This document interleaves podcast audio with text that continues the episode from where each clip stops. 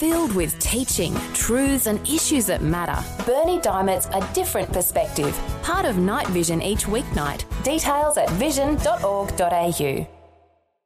Life, culture, and current events from a biblical perspective. 2020 on Vision. As you know, on this program, we often talk about persecution of Christians around the world. I wonder if you ever spare a thought as to how we might be viewed when the history books are written. Our response to those who are brothers and sisters in Christ who are under such challenges now, and perhaps these are the people who are coming under our watch. And it's very easy to say it's the watch of particular ministries that are involved in looking after persecuted Christians, but there are those ministries that are reliant on people like you and I Uh, for how much value they can be in their support of the persecuted church. Let's get some insights today. Open Doors is an absolutely wonderful organisation that is caring for and ensuring that persecuted Christians are looked after in the circumstances that they are so that they are not deleted, if you like, from their nation. Mike Gore is the CEO of Open Doors. He's joining us once again. Hello, Mike. Welcome back to 2020. Neil, it is always great to be here. Thanks for having me. Uh, Mike, this issue with what the history books might say about us, uh, it, it is a little bit of a concern, isn't it? Because I guess there are people who'd be saying, well, perhaps not enough is being done to support persecuted believers. It's one of the realizations I guess I've had this year is that, you know, modern church history is being written in this moment, in our lifetimes. And the mandate I guess that comes with is incredible because as I said before, you know, what will history say was our response. And I think for us as believers in the West, this is really a time to stand up and to live by the gospel of Jesus Christ. I guess every country where there is severe persecution have their own stories to tell. Let's get a little bit of a focus in on the nation of Iraq because you've got a special focus there at the moment uh, with a fundraising program in order to support persecuted Christians there. Uh, what's the serious situation that's going on and has been going on now for some years in Iraq? That's right. In Iraq, we've seen the displacement of several hundreds of thousands of people, and now within those people are many, many Christians. And as a ministry, we work through partners in that region to try and restore, I guess, some form of normality to their life. One of the things, I mean, this has been going for several years now, and I guess one of the challenges we face as a ministry and, and other charity organizations in the West is that we're often driven by what I can only describe as crisis to crisis fundraising.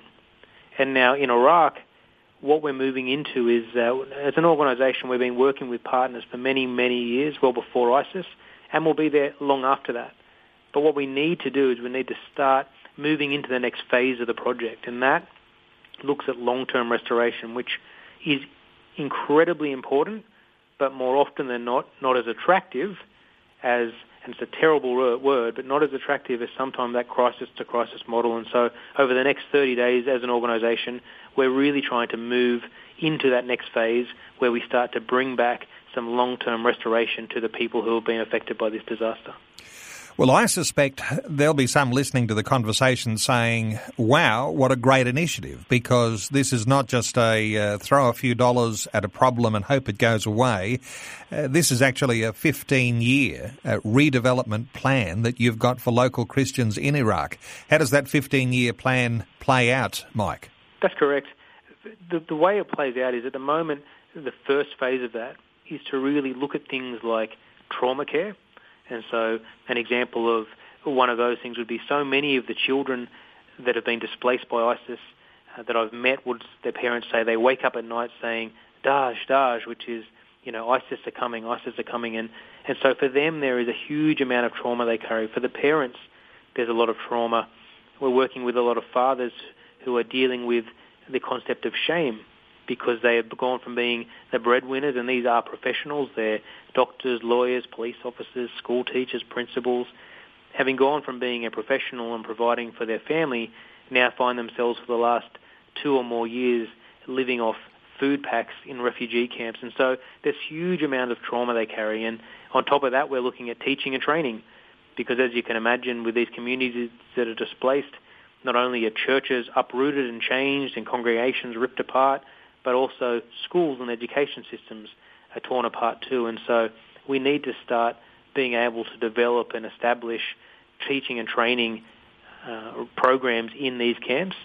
And then I guess the last element to this first phase would be a job creation of microloans. And so again, as families come into displaced communities, the economy in some of these places can't handle the influx needed of jobs. And so what we're trying to do is provide micro loans to people. I was in a bakery recently in northern Iraq where there's now eight to ten IDPs, internally displaced people, working in this bakery. They're making bread and selling it to local people and businesses. And it's a way of using the skills of these people in the camps and trying to say, look, we want to seed fund this and try and help you get an element of normality back to life. Interestingly, when we talk about the persecuted church, Mike, uh, the way you actually do provide that sort of support, and you've been talking about trauma care and teaching and training, those things obviously really important. But I guess the goal of that is to strengthen the church that remains in these circumstances. And uh, without the helping hand that's coming from outside, uh, these churches run the risk of actually crumbling and dying. Is that the case? It's one of the most beautiful things about it. Unlike any other ministry on the planet, that the literal survival of the church to fulfill the Great Commission in some of the most conflicted countries on the planet. And that is a real privilege, a real honor, but also a real responsibility because what we're seeing across places like the Middle East is the reality that within three to five years, the church as we know it may be wiped out. But my firm belief is and the reason why I, I believe that supporting and caring for the persecuted church should be part of the DNA of every Christian is that if we as believers want Christians in these countries to wake up with a God-given vision to start, let's say, a compassion, a world vision, or an A21, well, the church is the genesis to that. If the church leaves, the opportunity for people to wake up with a God-given vision to change their nation will leave as well. And so it's why I absolutely believe in this ministry because I think we are involved in such a crucial ministry that's uh, that's so needed for this moment in history. Let's uh, focus on this historical issue because uh, it's not history to us yet because this is happening today. But as you say, into the future, when people are writing the history books and reflecting on this time, uh, what did the church do to support the church that was under such threat in places like Iraq? This is a real challenge for people to actually give. Uh, let me just reinforce something that I often say when I'm talking to you at Open Doors is that there are not many opportunities uh, where Christian ministries have this uh, open door, these connections behind the lines where not many people can necessarily get into, but you've got some wonderful opportunities to support churches on the ground that are doing wonderful work. If people want to support Open Doors in a significant way, how can they do that, Mike? Neil, you can go to opendoors.org.au. You can donate online. You could call us uh, make a donation over the phone, or you could jump on places like Facebook and find us there and then follow the links, I guess, home to places where you can make, again, donations securely and safely online or over the phone.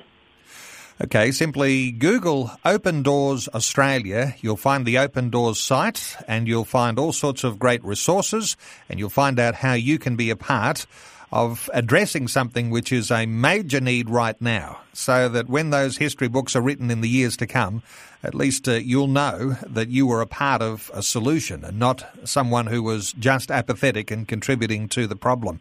Uh, Mike, great getting your insights again today. Thanks so much for being with us on 2020. Neil, as always, thanks for having me, and I really appreciate the listeners to 2020 and the way that you guys embrace the message of the persecuted church. So thank you so much. Before you go, thanks for listening. There's lots more great audio on demand, or you can listen to us live at visionradio.org.au. And remember, Vision is listener supported. Your donation, large or small, will help us continue connecting faith to life for hundreds of thousands of people across Australia and around the world. Learn more or donate today at visionradio.org.au.